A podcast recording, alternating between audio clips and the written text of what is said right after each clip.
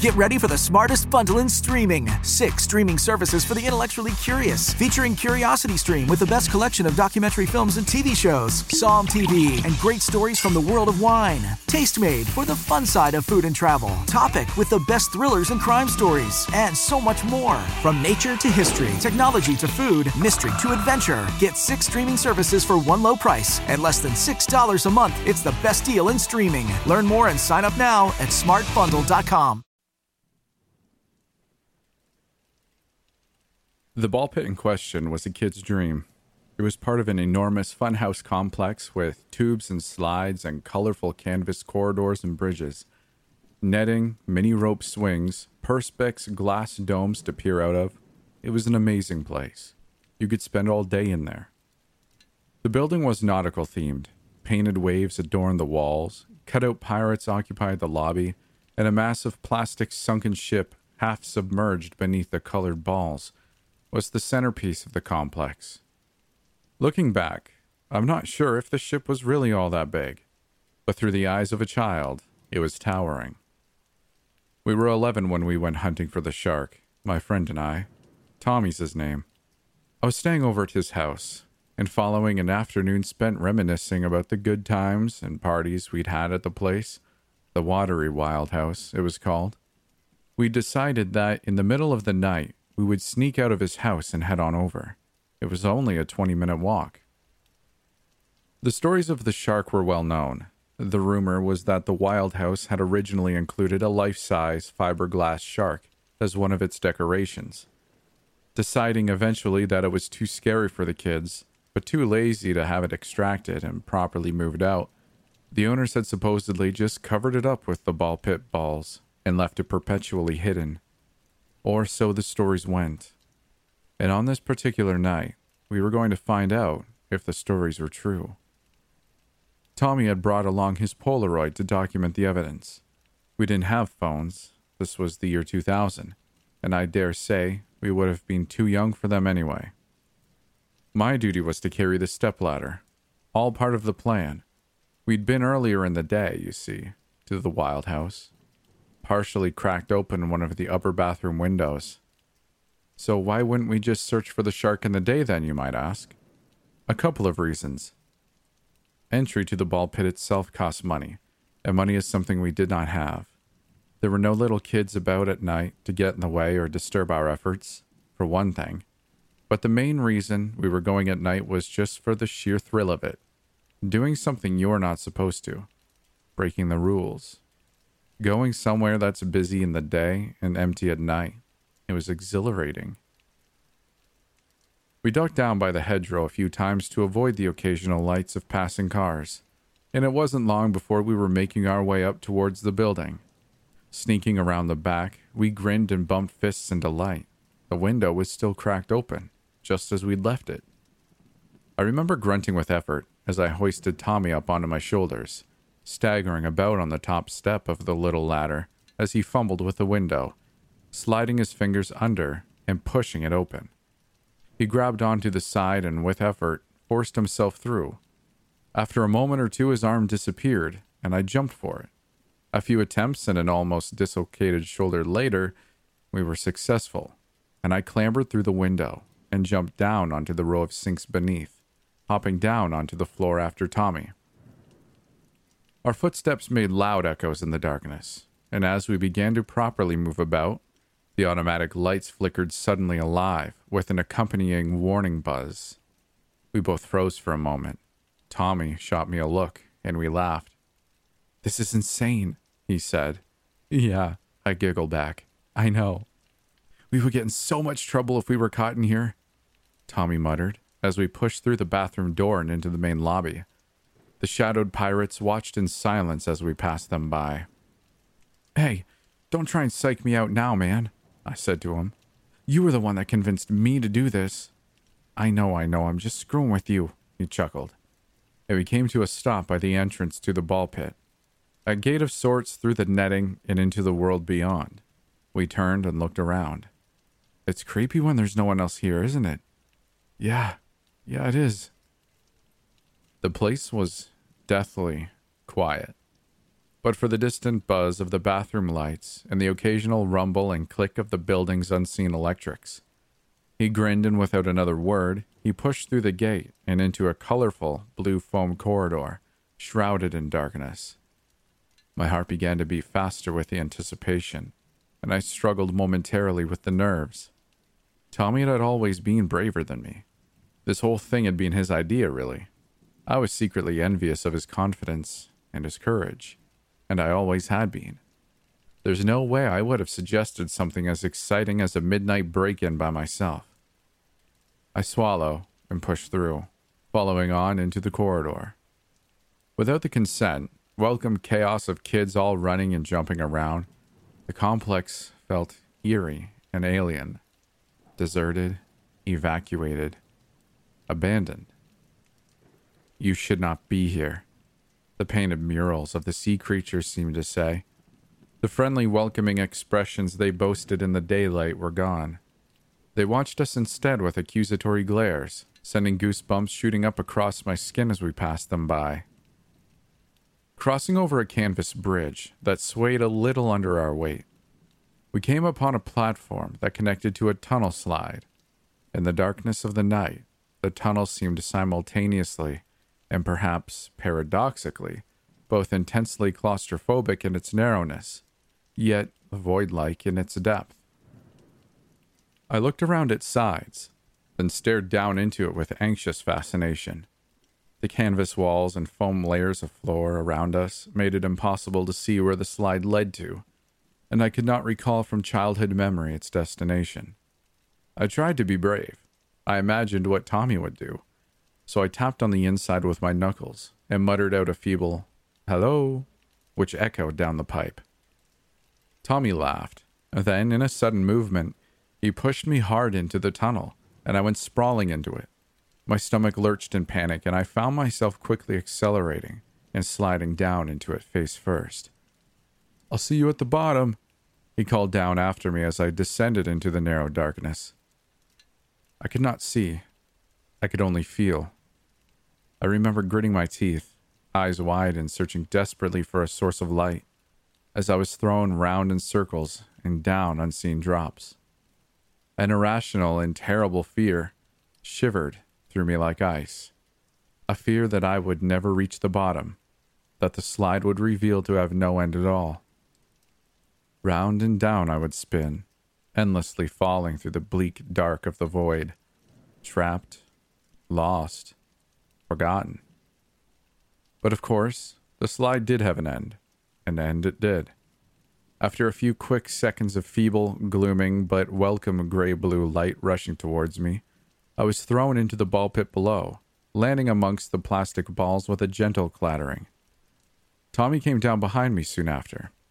I thought about voicing my irritation to him, but in the embarrassing wash of relief I felt of having actually come out the other end of the slide, I decided instead to just let it go. So, this is the pit, if there's a shark, he's likely somewhere in here, Tommy said, and we looked around. The ball pit seemed much larger now. No other kids to take up space. And the lobby, which in the daylight would have been visible through the layers of netting and canvas and foam, was instead hidden from view. In that moment, the complex might as well have been infinite. We could not even see the far edge of the ball pit. I shivered. It got so cold all of a sudden. I know, right? Tommy replied quietly. It just didn't seem right to speak too loudly, even though we were the only ones there. We began pushing our way through the balls, heading out in slightly separate directions to cover more ground. I pushed beneath the surface and swam a little ways too, squinting and peering around as carefully as I could, looking for anything, any kind of clue or sign of there being a shark. As I came back up to the surface, I felt something small and plastic bounce off the back of my head. One of the balls. I turned to see Tommy with a handful of them in the shadow. He laughed and threw another, and for a while, the pressure of keeping quiet seemed to evaporate. We spent a time just screwing around, jumping around on stuff, taking dumb pictures with the Polaroid, throwing the balls at each other.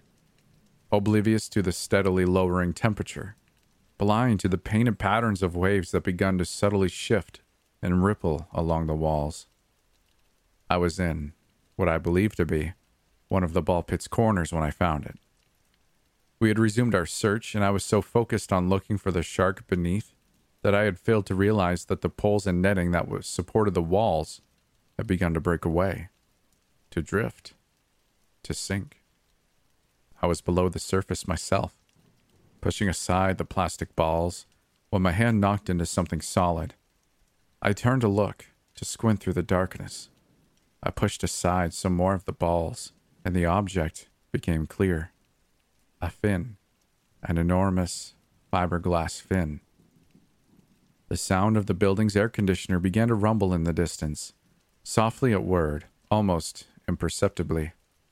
It was too subtle for us to even notice at first. I surfaced in excitement, unable to help myself from shouting. I called Tommy over and he pushed through and alongside, and together we hastily moved and threw aside the balls, digging deeper, excavating what could be nothing other than the fabled shark. I can't believe it, I remember saying, with the flashes of archaeological excitement. We found it. We've actually found it. And it's massive, said Tommy. How the hell are we the first ones to find this thing? Are real sharks even this big? It took some genuine effort, but after a while of seeing nothing but the huge fin and the gray arch of its back and its upper head, we had pushed aside enough balls to see something else. The shark's eye. Black, cold, staring, and terrifyingly real. And I stopped. Dread overcame me at once. The exhilaration and excitement dissipated instantly. I was left feeling hollow, empty, and afraid. I felt as if everything in my world had suddenly slowed, and with great effort, I tore my gaze from that of the shark and dragged it around, taking careful stock of our surroundings for the first time since exiting the void of the slide. The foam poles that had once supported the ball pit's walls now stood sad and alone, like the masts of sunken ships extending up from the sea. I could not see the edge. The sound of the air conditioner, if it had ever truly, really been the sound of such, began to shift and change and rise. It warped into the noise of furious ocean waves crashing steadily and angrily together. My eyes began to sting. I wiped them, but it just made them worse. Like salt. I could smell it all around me. And the shark? The shark was no longer dry fiberglass against my hand. I felt wet. Tommy, I began, retracting my hand in terror, my voice catching in my throat. Like a nightmare, I was struggling to speak, struggling to breathe. My vision had become shimmered at the edges. Tommy, Tommy, we have to go. We have to go now. He was fumbling with the camera, but he looked up then too. His face went white. The air was damp. I no longer felt dry, and we began pushing back through the ball pit, faster, then faster.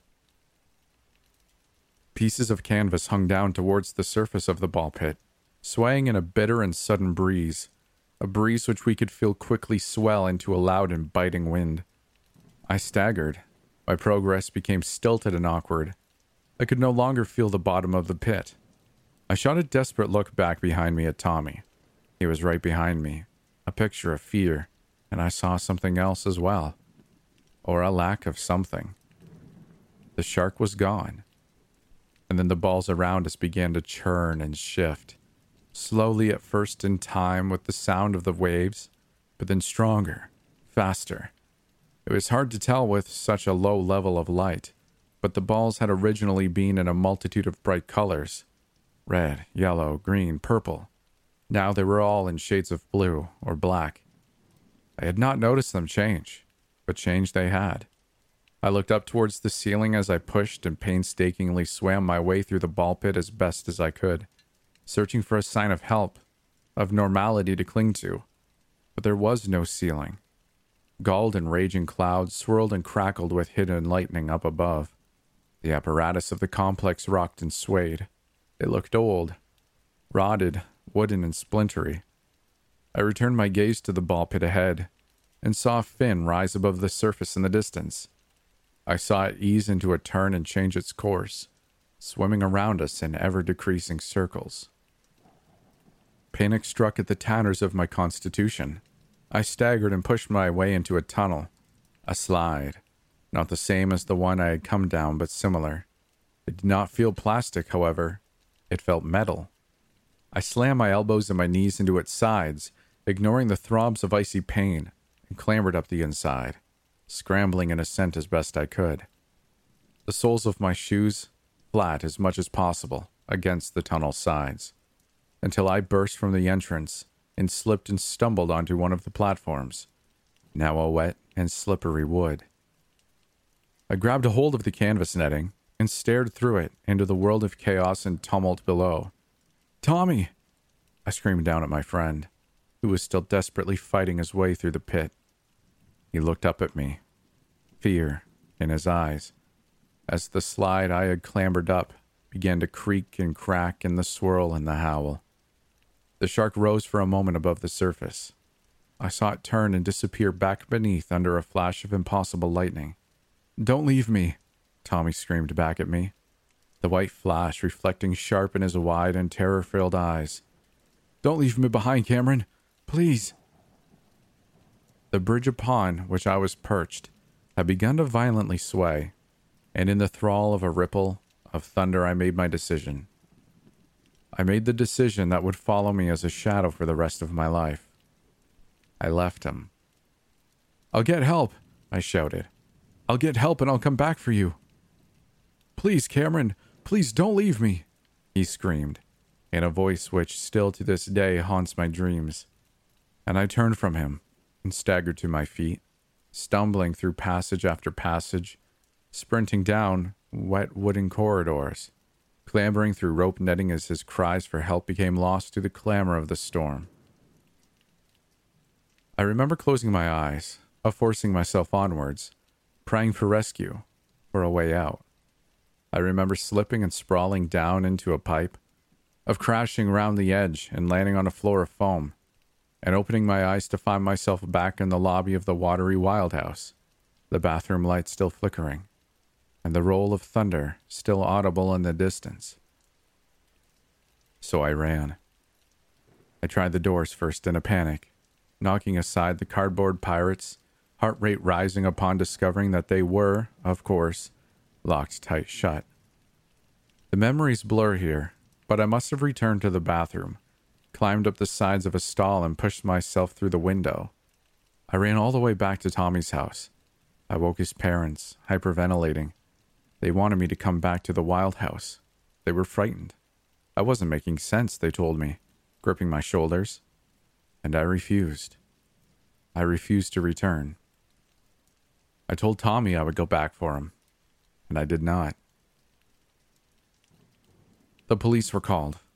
I stayed at the house until my parents came to pick me up. They were too shocked to be angry.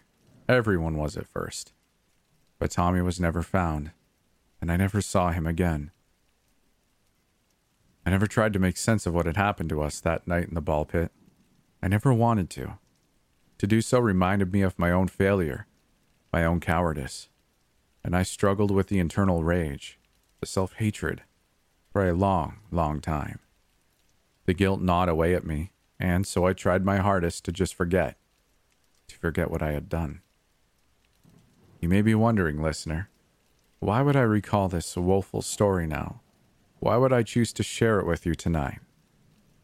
Over 20 years after the events took place, I fasten on my shoes and check that I have my knife and flashlight securely fastened to my belt. I did a lot of moving around in my early to mid 20s. I lived for a time very far away, and then for a time not so far away. Spent a few months in my childhood home, Spent a few years on the other side of town. I met a girl. We had a kid, a son. He turned seven a few weeks ago. I open up my front door and head out into the night, locking it quietly behind me. I've left my wife a note. I owe her that much at least. Whether she will understand any of what is written is another thing, but she'll need the truth, I've decided. My son was at a birthday party today, a friend's. My wife sorted the whole thing the drop off and the gifts, etc. I've been busy, you see. We received a phone call late this afternoon from the mother of my son's friend, the mother of the birthday boy. She was in hysterics. We could barely understand what she was saying. The police arrived at our house about 20 minutes later. It's late. There are no other cars on the road. My muscles are tensed and my hands are slick with sweat on the wheel. The air is ice. Our son had gone missing, the police told us. He had disappeared. And a search had officially begun, we were assured. We were told not to panic and that they would do everything in their power to find him. At some point in this process, I realized where exactly it was that the birthday party in question had been held. They'd undergone a rebranding at some point in their history, a change of ownership, expansions, all that crap. But it was the same building. At the heart of it, it was the same place the Watery Wild House. Called something else now, apparently, but that doesn't matter. Because they're never going to find my son. They'll never find him because they don't know where to look. And he's missing because I lied to my friend. I lied and I left him behind, all those years ago. And now I'm facing my penance. I have lost my son, as I lost Tommy. I bring the car to a stop and turn off the headlights. I stare for a minute or two into the darkness. I slam my hands against the wheel. I run my fingers through my hair. I take a deep breath, and I leave the vehicle. I close the door behind me, and I head round the back of the building. I already know that the window will be cracked open. Cracked open just enough. I'm sorry I left you, Tommy. Forgive me. Please, please forgive me. Help me find my boy.